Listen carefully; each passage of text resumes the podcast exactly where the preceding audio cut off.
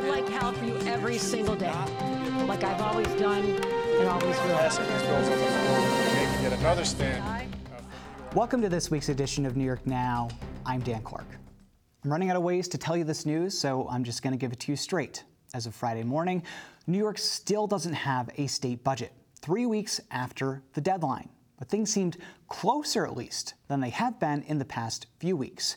At the start of the week, there were rumors about a deal on changes to bail reform. But just a day later, we were told those rumors were false. And by Wednesday, the door to a full state budget deal before next week was closed. Senate Majority Leader Andrea Stewart Cousins. You know, I, I hope that we are able to just, you know, get to a point where we can, I can come in and tell you that it is the end of the end uh, very, very soon. This week. No, unfortunately, it, it's not this week. Lawmakers ended up passing an extender through Monday, but the majority leader did have a few updates for us. She said they were very close to a deal on bail and that any housing plan passed in the budget would have to include new protections for tenants, which Governor Hochul has been resistant to. Stewart Cousins again. I guess this is a national problem, quite honestly, but I don't think that we can talk about just building without talking about affordability. I want, you know, you all, I want, uh, uh, you know, my neighbors, my children to be able to afford to live, you know, here. And I think we have to figure out a way to do that. More on the budget in just a few minutes. But first, some news on New York's top court. Rowan Wilson was confirmed this week by the state Senate to be New York's new chief judge. He is the first person of color ever to serve in that role. And as we've told you, that job has two parts. For one, the chief judge manages the entire judicial branch of state government. That's all the way from your local town and village courts up to the state's highest court, the Court of Appeals. And that is the other job of the chief judge. They lead and manage the Court of Appeals, that has to do with things like what kinds of cases the court hears and how many are heard at any given time. In the past seven or so years, the court has heard far fewer cases than they used to. That was the purview of former Chief Judge Janet DiFiore. But at his confirmation hearing, Wilson said under him that would change. The court's role and legitimacy is particularly important now in the face of the U.S. Supreme Court's retreat from several of its seminal decisions. In that environment, the actions of state governments, whether legislative, executive, or judicial, take on greater import. Our court is now presented with an opportunity to reestablish itself as the clear leader among its peers. And just a little background on Wilson. He's a Harvard grad who practiced law for 30 years at one of New York's biggest law firms. That was until six years ago when he was first nominated and confirmed to the Court of Appeals. He's considered to be a relatively liberal judge who often sides with criminal defendants over prosecutors and writes decisions in a way that the public can easily understand. And it's that experience and style that Democrats liked. Senate Deputy Majority Leader Mike Gianaris. Because if you read his decisions, you see an understanding not just of the case before him, but of what it means in the context of the broader community. And that is what the Court of Appeals has historically been in New York a place where other states, and indeed the federal government and the federal judiciary, can look for guidance, for direction. But support for Wilson was split along party lines. Republicans took issue with a decision he wrote in March that overturned a rape conviction. And they said that ruling and its favor toward defendants should qualify him as a, quote, activist judge. Senate Minority Leader Rob Ortt. Judge Wilson, we have to presume, or I'll presume, uh, is a, a tip of the cap to the radical left, people like Senator Hoylman, um, people like Senator Gianaris, um, an activist judge, and I think fits their idea ideal of a not only a good chief judge, but an ideal for the court as a whole. And I want to lay out the full context of that case just so you know what happened. It started in 2009 when a woman in St. Lawrence County was raped. She reported the rape that same day, but it wasn't until almost four years later that prosecutors in St. Lawrence County collected the DNA of the man who raped her and finally charged him with the crime. And it was that delay that caused the conviction to be thrown out on grounds of due process. Judge Wilson defended that decision at his confirmation hearing. It's not as if the prosecutor's office came and said, look, we had some other busy, you know, things that made us busy. We had two people who were out on maternity leave. We didn't have, they, they came and said, we have no explanation for this lengthy delay. So in that circumstance, think then about what the alternative is. It's either to say, that's okay. What message does that then send to victims of rape or victims of crime generally anywhere? And that was just round one of this week's judicial confirmations. Because Wilson was chosen for chief judge, his old seat on the court was left open. And the Senate confirmed Caitlin Halligan this week to fill that spot. She's the state's former Solicitor General who's had a huge career in the private sector and was once up for a federal judgeship. And even a handful of Republicans crossed party lines to support her. Uh, I am very grateful and honored. Thank you. But Democrats and Governor Hochul could be facing some legal trouble over Halligan's nomination. Let's start there with this week's panel. Joe Spector is from Politico, and Mike Gormley is from Newsday. Thank you both so much. So, Mike, on this uh, potential lawsuit from the GOP, as of Friday morning, as we're talking, it has not been filed yet. But we did hear some comments from Senate Minority Leader Rob Ortt and Senate Judiciary Ranker Anthony Palumbo on the potential for a lawsuit. So, where are we headed here? What do you think? Well, it is hard to tell because there's a lot of lawsuits threatened in Albany that don't happen. But uh, what the Republicans' concern is that, that, that Governor Hochul and the Democratic Senate uh, really did an unconstitutional movement. They had two candidates. They, they elevated uh, one candidate to uh, chief of uh, chief of the court, and uh, Caitlin Halligan, who is an associate, to uh, to that position. Um, that's a might be unconstitutional because they use the same list of candidates. Right, they passed a law to make this possible. Right. Um, I mean, we're not legal scholars, so we don't know for sure. But the, the, the other side of this is that the Republicans may not pursue this, even though they might have a good case, because maybe they'd get a worse candidate. So, it, it, in, in New York State, there's very few things that are more political than picking judges. Both parties do this. So one side claiming the other as being political is is just the way it goes. You know, it's political picking judges from the from the town and village level on up. So um, it, we'll have to see what they do. But their calculus is going to be whether they think they can win. Maybe they could. Um, and then whether they want to win. And I wonder what happens if they do win. I, I would have no idea. I guess it would be up to the judge. Would it be that if they do win that lawsuit, that Caitlin Halligan is pulled off the Court of Appeals then, and they have to restart that process? And I mean, we just don't know. I guess. Yeah, there's a lot, Judge, as you know, you, because this is your background, um, uh, there could be a stay that were, everything would continue as the status quo until there was another list of potential candidates, and then a choice made, um, which assumed that the governor would, would make the same choice. So that's the other thing, is, is, it, is it moot? Um, and that's what the Republicans have to consider. So a lot up in the air on that right now. So I don't want to get any more into that because we have to see what happens. There's plenty to talk about with the budget. Joe, on Thursday evening, Politico, New York Focus, a couple outlets reported that housing is just being taken out of the budget altogether. So we're talking about the governor's housing compact, uh, tenant protections, good cause eviction, that type of stuff. Um, what's going on there? They just couldn't get to a place where it made sense, I guess.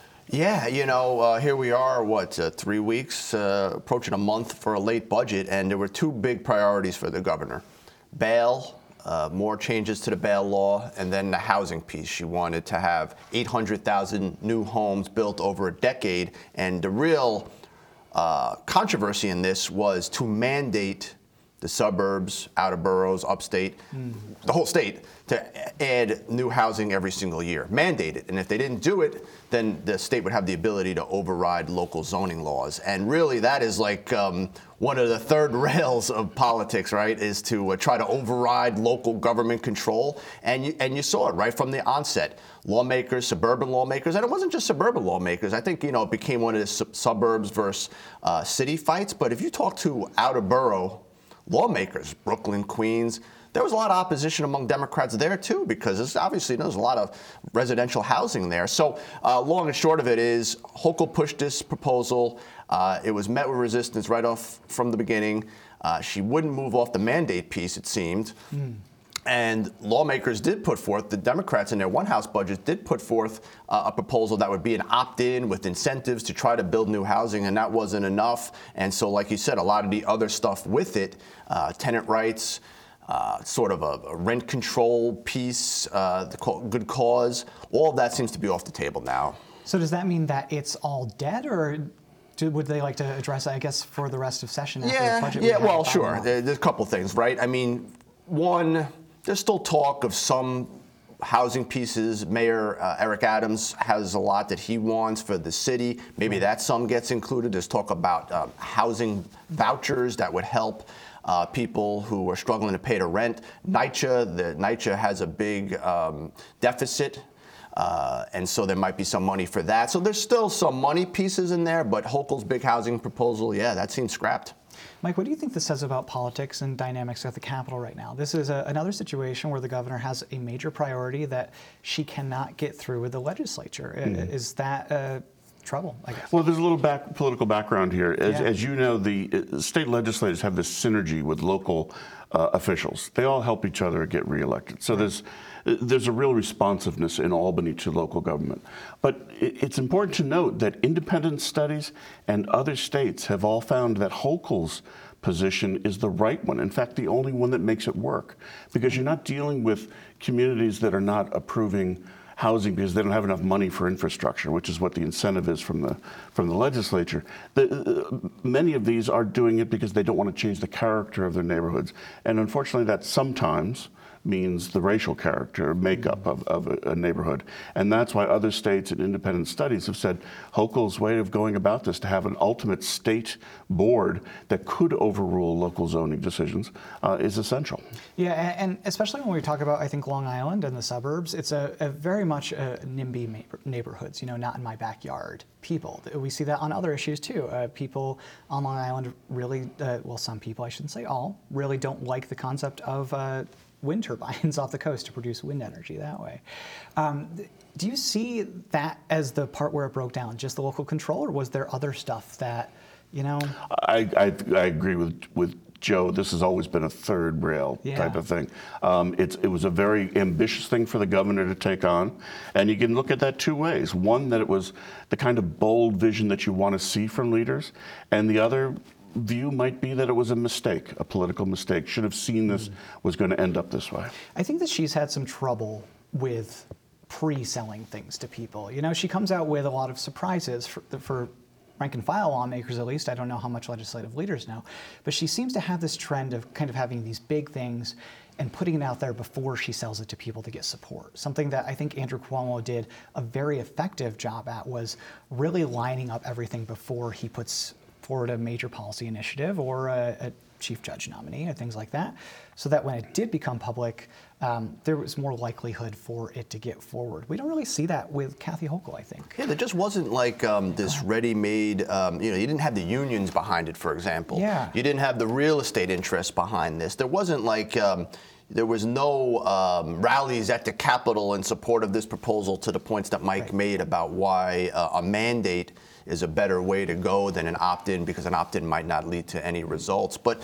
at the same time, like you just felt that there might have been a compromise in some way. You know, maybe you do an opt-in with a lot of money to encourage municipalities, and then have a commission, like some lawmakers said, where you come back in a couple years and see if it worked, and if not, then you could, you know, maybe force it upon uh, local governments a little more. But you know, the, to, to what Mike was saying, and what you were saying, Dan, it like it ended up. Then you started adding other pieces into it, right? You know, uh, uh, um, you know, uh, ex- ex- ex- uh, 421A, uh, you know, uh, revisiting that, or some tenant protections, and, and you start adding all these other pieces into it, and it just, you know, just all kind of crumbled. Now, is there anything else that seems to be a major impasse? I, I think we saw some rumors about a deal on bail this week, and Andrea Stewart Cousins, the majority leader, said they were very, very close. I think that probably means that there is a, a 99% deal, and maybe they were waiting for housing to come together to make it a full package or something like that. Um, but uh, what do you think there, Joe? Are we done with bail finally? Uh, Yeah, they seem like they had been for, Yeah. for a couple of weeks. Um, so then they moved on to housing. That proved problematic. So now they move on to so many other pieces, which, you know, or still be, uh, will take some time. Um, so maybe there's a deal next week, but you know, you hear a lot of maybes uh, around the, the Capitol uh, rather than reality. But yeah, you know, there's other pieces, right? Charter schools, whether they're going to move forward with allowing uh, more charter schools in New York City, raising the minimum wage. Uh, Democrats want to raise taxes on the rich. Uh, there's a $500 million tab that the governor has for the MTA for the city to pay. Oh my gosh, Who's going to pay for that? Uh, because clearly the city doesn't want to be hit with that big. So there are still a lot of issues, but yeah, the housing bail, those were no question the two big ones. watch for a lot of these to drop off. Yeah. And that would settle, that would make the, the budget possible. Watch a lot of these big ideas that the governor had go into the legislative session, where the governor has less leverage to, to push her stuff. And that's why mean, that's a a lot point. of this is in the state budget. I was also thinking of what's left with session. We have about uh, a minute left, Mike. Kind of give us a preview of what we should expect over, I don't know. I mean, it depends when the budget passes, but about five weeks for the end of session. Are we expecting anything? Well, I think you can definitely see some progressive victories come out of this. Uh, whether that gets through the governor's vetoes later on is yet to be seen. But the, this, this last part of the legislative session is going to be filled with uh, trying to get some some headlines. Um, perhaps it's the uh, it's the uh, increase in, in millionaires tax if that doesn't get into the budget. There's a lot of other uh, progressive ideas that could get through, but also there's a whole bunch of local laws that have to be passed.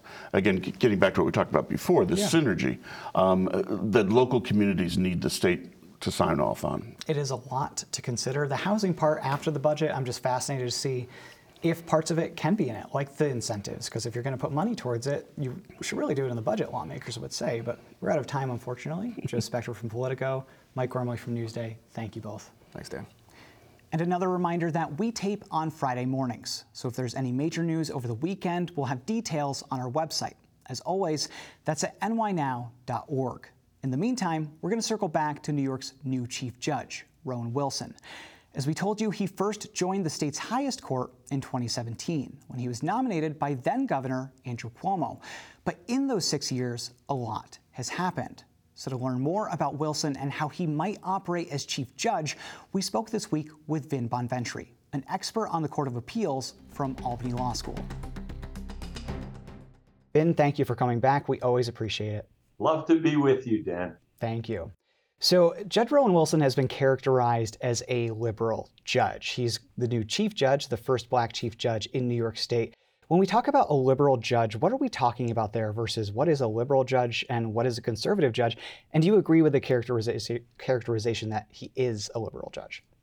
Well, certainly he's liberal in the sense that, you know, when you have these very close cases, and the cases at the Court of Appeals are close, but in those especially close cases where the arguments on both sides are just so strong, you know, he would tilt, you know, in favor of the rights of the accused, due process, fair trial, as opposed to tilting in favor of crime control, law and order, that kind of thing. So that's what we mean in criminal cases.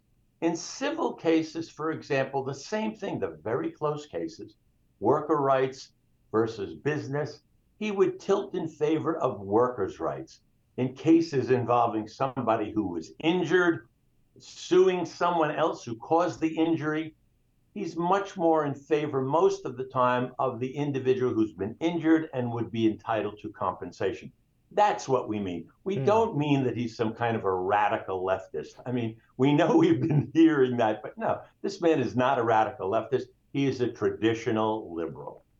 You know, Republicans have tried to label him as an activist judge. He's Yeah. been on the Court of Appeals for uh, about six years. Before that, he was not a judge. He was at a, a very large law firm for a very long time, doing a lot of work there. Uh, what do you think about that characterization of him as you've looked at him over the last six years on the bench? Could you characterize him as an activist judge? Or Well, well, usually when politicians use the term activist as opposed to a so-called restraintist, they usually have no idea what they're talking about. I mean, let's just be blunt. They have no idea. When you talk about an activist, what you mean is someone who, for example, doesn't give the proper respect to precedent, doesn't give the proper respect to the other branches of government.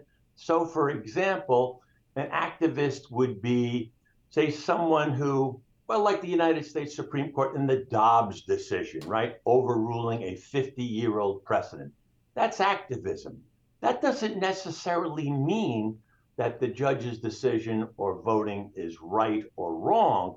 It just means that there hasn't been that degree of respect for precedent or degree of deference to the other branches of government. But whether somebody's an activist or whether somebody's a restraintist does, not have anything much to do with whether they're a good judge or a bad judge. Have we seen Rowan Wilson act in that way that you just described in ways that could uh, appear to usurp or challenge other branches of government? I can't, you know, I really can't think of any decision like that where you would say that he's an activist. But, you know, to the extent that, you know, more conservative politicians and commentators are saying that he's an activist, what they mean is he's a liberal. I mean, that's basically what they mean. Now, does that inform at all how we could see him as chief judge on the Court of Appeals? Just taking back the side of, you know, hearing cases and issuing decisions, there's more to the Court of Appeals. You and I have talked before about right. how under the previous chief judge, the docket for the Court of Appeals, the number of cases that they hear, had gone down pretty significantly. Do we see any indications that it's going to turn back around under Rowan Wilson? I think he said that at the hearing, but I may not be remembering correctly. Right. No, you are right. Now, look, I, I don't imagine that suddenly, you know, Judge Wilson's uh, jurisprudence is going to be transformed and suddenly he's going to become a conservative.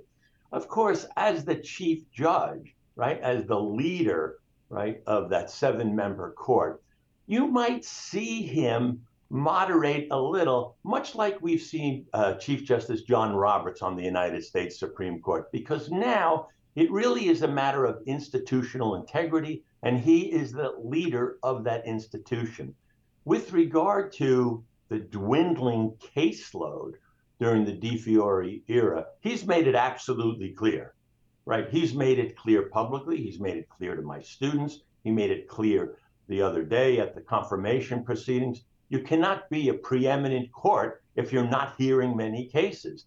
And, you know, the Court of Appeals the last several years has dwindled its caseload from about 240 or 250 a year down to 80 one year, 90 another year. Wow. Uh, who knows why? I mean, you know, the seven judges, they've each got three clerks. I mean, don't tell me that's too much work. I mean, they could certainly handle many, many more cases than they have been. You know, with these new judges joining the court, especially Judge Wilson, uh, the tone of the state court system really is set from the top down. So Judge Wilson's vision for whatever the court system would be will uh, presumably be implemented by the court system. How do you see him changing the tone of New York's courts, which are this complex web of uh, you know uh, litigation, and it's just very messy? Well, the dynamics both within the Court of Appeals itself and throughout the judicial branch has has not been very good right, has not been very good over the last few years. I mean, I don't know whether that's uh, former Chief Judge Janet DiFiore's fault or what it is. You know, maybe it's the the selections that Andrew Cuomo has made. I mean, this is a governor who didn't really care too much about the Court of Appeals, unlike his dad. You know, I mean, he basically would have his office send out a press release. Oh, I'm nominating so and so. You know, his dad always made a big deal of it because his dad understood how important it was. Uh, Andrew didn't. But, you know, again, getting back to what I said before, you know, if you have a leader, you know, like Judge Wilson, you know, like Chief Judge Kaye, uh, before, like uh, Jonathan Lippman, you know, somebody who's extraordinarily bright, somebody who knows how to deal with people, you know, they could really produce great changes and improve the judicial system, both in the court and through the judiciary itself. It is a really interesting time for state courts as we see all these changes in judgeships and court administration over the next couple of years, and we're in the middle of the state budget too. So thank you for all of that, Vin Bonventre from Albany Law School. Thanks so much for inviting me, Dan. And the Court of Appeals with new Chief Judge Wilson has their next session in May. But turning now to a new edition of On the Bill, where we tell you about a bill out of Albany that you might not hear about otherwise. This week, we're talking about A1709, which deals with legal protections for abortion medication prescribers. Last week, we told you how New York is starting to stockpile misoprostol. That's a drug that can induce an abortion.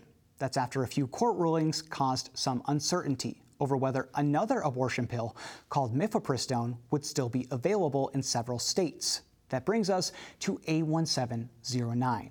It's a bill that would grant new legal protections for doctors and clinicians who prescribe abortion medication for people in other states using telehealth. And it would specifically protect those people from extradition and having to cooperate if another state pursues criminal charges. It's sponsored by State Senator Shelley Mayer, a Democrat from Westchester.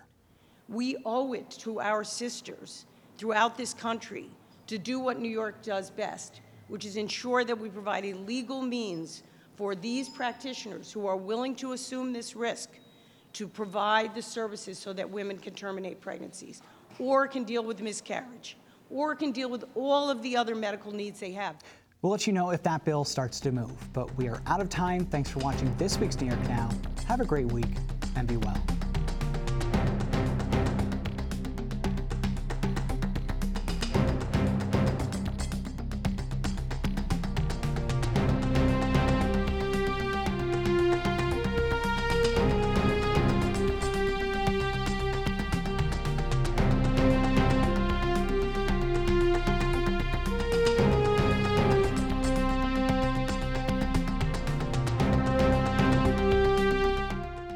For New York Now is provided by WNET